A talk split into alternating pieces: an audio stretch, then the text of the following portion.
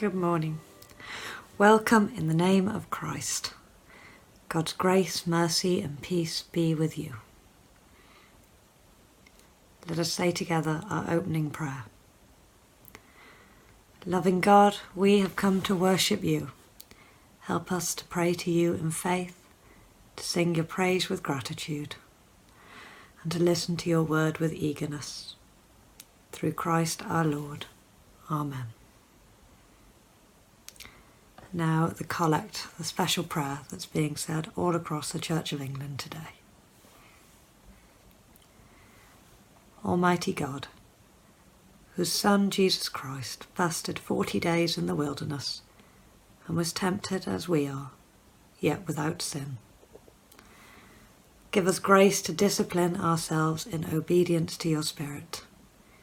And as you know our weakness, so may we know your power to save through Jesus Christ, your Son, our Lord, who is alive and reigns with you, in the unity of the Holy Spirit, one God, now and forever. Amen. So, good morning and welcome to St John's morning worship for this, the first Sunday of Lent. Uh, four days into our period of fasting, and it might all be going well for you so far. I hope so or you may have fallen off the wagon once or twice or a few times, or you may not have got started yet altogether. But wherever you are in your Lent journey and whatever your circumstance, here is the place to be. Aligning ourselves, strengthening ourselves in God's love and guidance, and gaining the nourishment that we need for the week ahead. So, as we come together in this time of prayer and penitence and fasting, Let's still ourselves before the God who meets us wherever we are today. And we come to our Lord in confession for those sins that weigh on our hearts and those that we may not even know we've committed. We say together, The sacrifice of God is a broken spirit. A broken and contrite heart God will not despise. Let us come to the Lord who is full of compassion and acknowledge our transgressions in penitence and faith. Amen. And the confession for today. We confess to you our selfishness and lack of love. Fill us with your Spirit. Lord, have mercy. Lord, have mercy.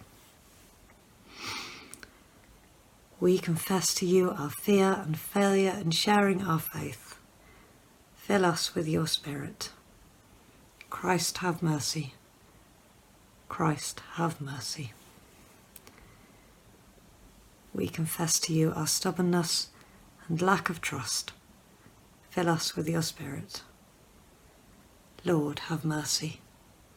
Lord, have mercy. Amen.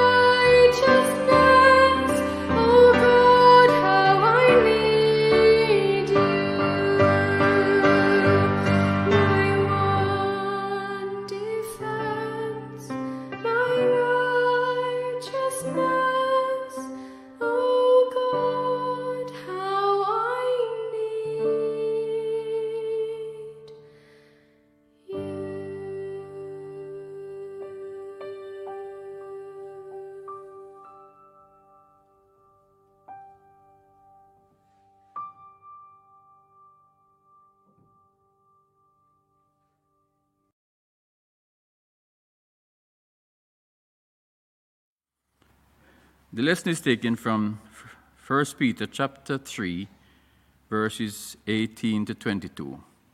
For Christ also suffered for sin once and for all, the righteous for the unrighteous, in order to bring you to God. He was put to death in the flesh, but made alive in the spirit, in which also he went and made a proclamation to the spirit in prison who in the former times did not obey, when God waited patiently in the days of Noah during the building of the ark, in which a few, that is, eight people, were saved through water and baptism, which this prefigured now save you, not as a removal of dirt from the body, but as an appeal to God for a good conscience through the resurrection of Jesus Christ, who has gone into heaven and is at the right hand of God, with angel authorities and the powers made subject to him. This is the end of the reading. The reading is taken from the Gospel of Mark, chapter 1, verses 9 to 15. In those days, Jesus came from Nazareth of Galilee and was baptized by John in the Jordan. And just as he was coming up out of the water, he saw the heavens torn apart and the Spirit descending like a dove on him.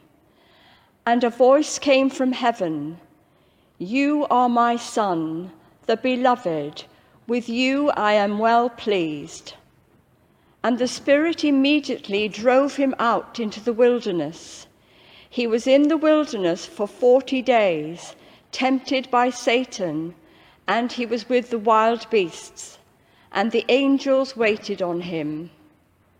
Now, after John was arrested, Jesus came to Galilee, proclaiming the good news of God and saying, The time is fulfilled, and the kingdom of God has come near. Repent and believe in the good news. Here ends the reading. Well, as we think about our readings, let's pray. Heavenly Father, we thank you for your word, preserved in Scripture, made alive by your Spirit. And we pray you'd speak to our hearts and our minds now. In Jesus' name, Amen. Well, we are now in the season of Lent, uh, a season in the church calendar modelled on this period that Jesus experienced in the wilderness. And this idea of wilderness might seem quite an apt way of describing what we're going through right now, uh, through this lockdown, in fact, through this entire pandemic. The wilderness is, of course, a place um, where there are often threats and dangers. We're told that Jesus experienced the threat of wild animals. And we've had to live through this threat of coronavirus and the devastation that it has caused. Secondly, the wilderness can be quite a lonely and isolating place. Uh, and for this past period during the pandemic, many of us have had to experience times of loneliness and isolation. And thirdly, the wilderness can be quite a difficult terrain to navigate through. I've been on enough Duke of Edinburgh hikes to know uh, how difficult it can be to navigate through a particularly wild uh, place in the countryside so too we might be finding it quite difficult to navigate through this particular wilderness period in our lives. And I want us to think about this story and think are there any lessons that we can learn, that we can draw from Jesus' time in the wilderness that can help us? And the first point to make, uh, a very basic point, but maybe something that we all need reminding, is that, is that Jesus' period in the wilderness came to an end. So too our period of wilderness will eventually come to an end. There will eventually be an end to this pandemic. We might not see it right now, uh, that we have lots of hope. Uh, we're looking forward to a roadmap of when this might take place, but of course, we're not quite sure. Perhaps we need reminding that actually, this, this wilderness period that we're in will eventually come to an end. And there will be a time where Yes, of course, there will be grief, There will be mourning, particularly for those uh, loved ones who have been lost. But also, there will be laughter, there will be joy. There, we will be able to do the things that give us life once again. And just as Jesus' time in the wilderness came to an end, that season ended, a new season began, so too will this season of wilderness come to an end, and a new season will begin. But while we're in the midst of it, the second lesson really I want to draw from this is that, is that God can use these wilderness experiences to bring about good, particularly to bring about good in us. We're told that Jesus was sent out by the Holy Spirit into the wilderness. In fact, Mark says the Spirit drove him out into the wilderness. There was clearly a purpose for him being there. Uh, and as we read, uh, he was tempted by Satan. And of course, if you read uh, in Matthew's Gospel, we can read in more detail exactly what happened. Uh, we're told that, that the temptation, uh, first of all, targeted his immediate needs where Satan tempted Jesus to turn the stones into bread. Secondly, one of the challenges Jesus uh, faced was his trust in God. And Satan tempted him, saying, You know, throw yourself off this high place and see that God will send his angels to protect you. He challenged his faith and trust in God. And thirdly, uh, the, the final challenge that was presented to Jesus was one that targeted his own sense of identity. And Satan, we're told, took him to a high place and showed him all the kingdoms of the world and said, You know, if you bow down and worship me, uh, I will give all of this to you.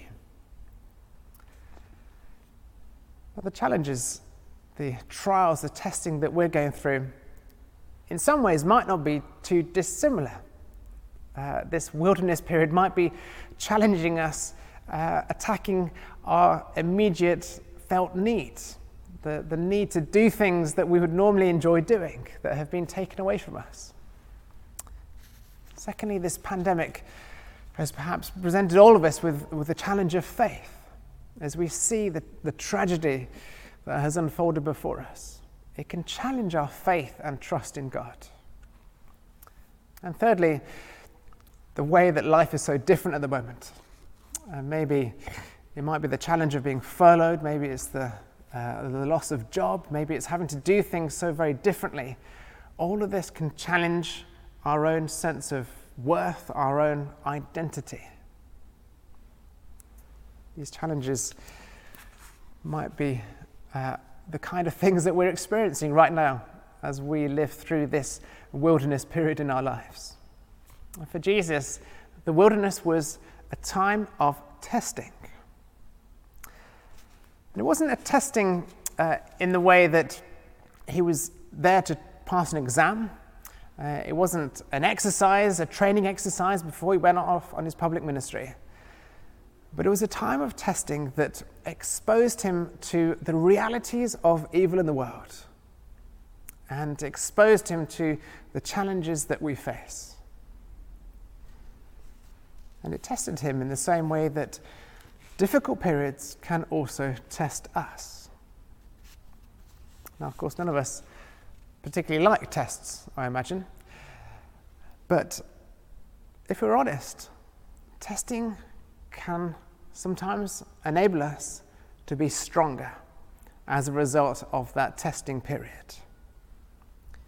Testing can enable us uh, to become firmer in our faith the book of James says this. Uh, the writer writes, My brothers and sisters, whenever you face trials of any kind, consider it nothing but joy, because you know that the testing of your faith produces endurance. And let endurance have its full effect, so that you may be mature and complete, lacking in nothing. The first point to make about this little passage from James is that James isn't implying that God throws uh, tests and challenges our way in order to test our faith, uh, like as if we're going through some kind of exam. He says God never tempts us. But what he is saying, and admittedly he might not, being, not be writing in the most pastorally sensitive way, is don't get overwhelmed by the trials that you are facing. Because God can use these trials to build us up and to strengthen us, to produce endurance, to build up our character. Paul, writing in Romans, uh, also talks in a similar way. He talks about how suffering produces endurance, endurance, character, and character, hope. And then he goes on to say, and hope does not disappoint us because God has poured his love into our hearts through the Holy Spirit that has been given to us. I think what Paul and James are both saying is that, is that it is in our weakness that we are made strong. It is when we are facing trials, when we're facing challenges, when we realize our dependency on God, it is then that the Holy Spirit helps us in our weakness. And Paul goes on to write later in Romans, he says that, that in all things, God works for the good of those who love him. In all things, God works out good for those who love him. As we think about the pandemic, I'm reminded of words of um, now the Archbishop of York, who used to be our Bishop of Chelmsford. He said this He said, There's nothing good about this pandemic, but good can come out of it. There might be nothing good about the challenges and trials that we face, but good can come out of them. And God can use these wilderness experiences that we go through, these times of testing, to build us up, to produce in us endurance and resilience, to enable us to trust in Him more fully, and therefore strengthen our own faith and grow in our relationship. So, God can bring about good through this wilderness period. And He might just be wanting to use this wilderness period that we're all facing to bring about good in our own lives. And this Lent, uh, a period where we often think about how we can draw closer to God, where we think about uh, temptation, testings, we think about times in the wilderness. Perhaps we can think afresh about how God might be using this whole wilderness experience that we're in to build us up and to draw us closer to Him. And finally, a third lesson that we can draw from Jesus' experience in the wilderness is that, is that his experience of being tempted by Satan was a foretaste of the victory that he will eventually win on the cross. I think that is one of the things that the writers of the gospel are trying to get across in this story that this time of Jesus facing up to the devil is a victory. He overcomes the temptations that are thrown his way. And we hear about uh, that victory of Christ in our first reading, where Peter wrote this. He said, For Christ also suffered for sins once for all, the righteous for the unrighteous, in order to bring you to God. And he was put to death in the flesh, but made alive in the spirit and he goes on to say, And now he sits at the right hand of God in heaven with angels, powers, and authorities subject to him. The wilderness that Jesus experienced in the desert, being tempted by Satan, was a foretaste of the ultimate victory that he will achieve over evil through his death on the cross. And when we suffer, we can take courage because Jesus also suffered. And Jesus suffered in order to bring us to God. And Jesus, Jesus' death brings us hope. Paul talks about hope does not disappoint us. And the hope that he's talking about is this hope that the death of Jesus brings. Jesus' death was redemptive. It's rescued us from the darkness and evil of the world. And we also have hope because Jesus' death ended in resurrection. His death didn't mark the end of an era, uh, another failed attempt at someone being a Messiah. His death ended in resurrection, in new life and hope. And our hope is that there will be a resurrection of the whole world, and that God will restore all things, and that there will be this day of no more pain, no more death, no more suffering. This is the ultimate hope that we look forward to. Which is why Paul writes that hope does not disappoint. And so, as we navigate through this particularly challenging point in our lives, not just for us, for our country, as the world,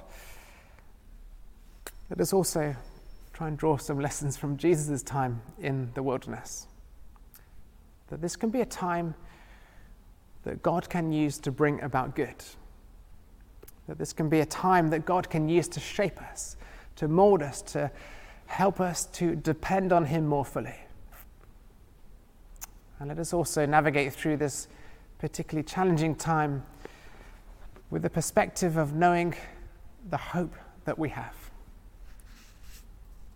And at Lent, as we turn our attention towards the cross and towards the resurrection, let's keep our minds fixed on Jesus' death and resurrection and the hope of new life that we have as his children. Amen.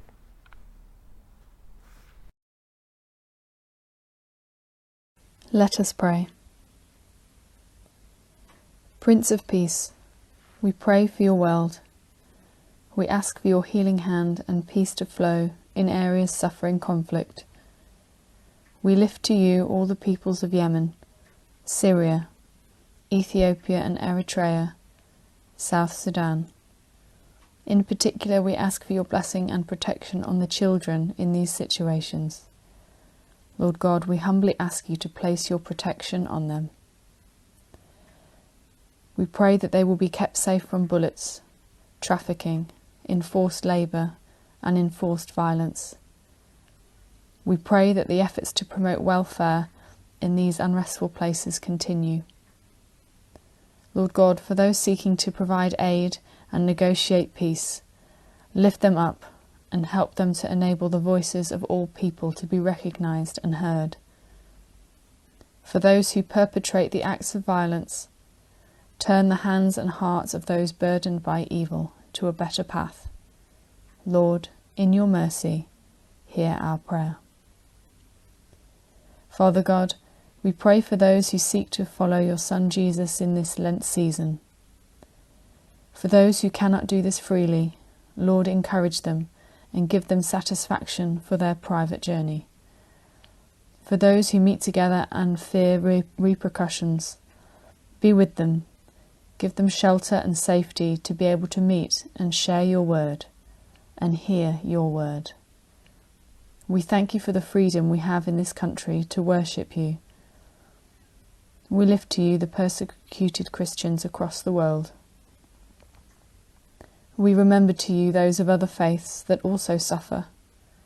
On this day, we particularly remember the plight of the Uyghur Muslims in China and the violence against women in detention. Lord God, your mercy extends further than we will know. Be with all those people who hope for the freedom to express their faith. Lord, in your mercy, hear our prayer. Lord Jesus, help us to cope with the heaviness and the anguish of the pandemic. We thank you for the vaccine and pray for its success in protecting the vulnerable. We ask you to encourage further the commitment of Europe to share its vaccine supply with those places that have less robust health systems. For those living with a loss as a result of the pandemic, be with them and comfort them. For those struggling to meet their basic needs, support the efforts of all food banks and networks who are bridging the gap. For those seeking work, Lord, encourage them and give them resilience to keep searching, knowing that you will open the right door for them. Lord God, coronavirus is casting a long shadow on our lives. Help us to see your light in the darkness. Help us to have hope that no matter how dark, your light will shine. Lord, in your mercy, hear our prayer. Father God, we pray for those who are grieving. We lift to you Faye and her family. We lift to you Yvonne, her sister and family. And we lift to you Doris, Glenda, and their family. Lord, draw close to them and give them comfort in those difficult times. We thank you for the lives of those that have gone before. We thank you for the gifts they shared and for the legacy that they leave behind. Lord, in your mercy, hear our prayer. And finally, a few short prayers for the week ahead in this Lent season. Lord, as we enter Lent, help us to draw near to you in praise stripping away all that distracts us from worship. Amen.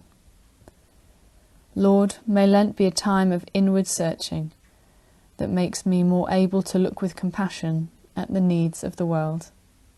Amen.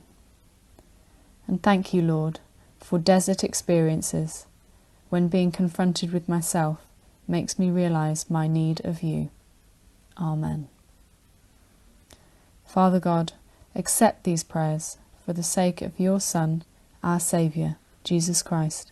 Amen.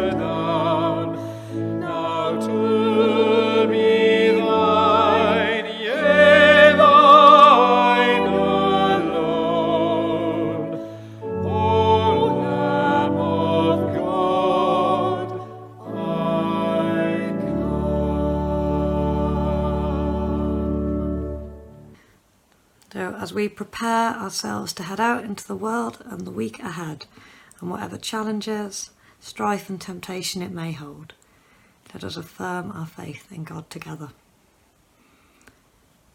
We believe in one God, the Father, the Almighty, maker of heaven and earth, of all that is, seen and unseen. We believe in one Lord, Jesus Christ, the only Son of God eternally begotten of the Father. God from God, light from light, true God from true God. Begotten, not made, of one being with the Father. Through him all things were made.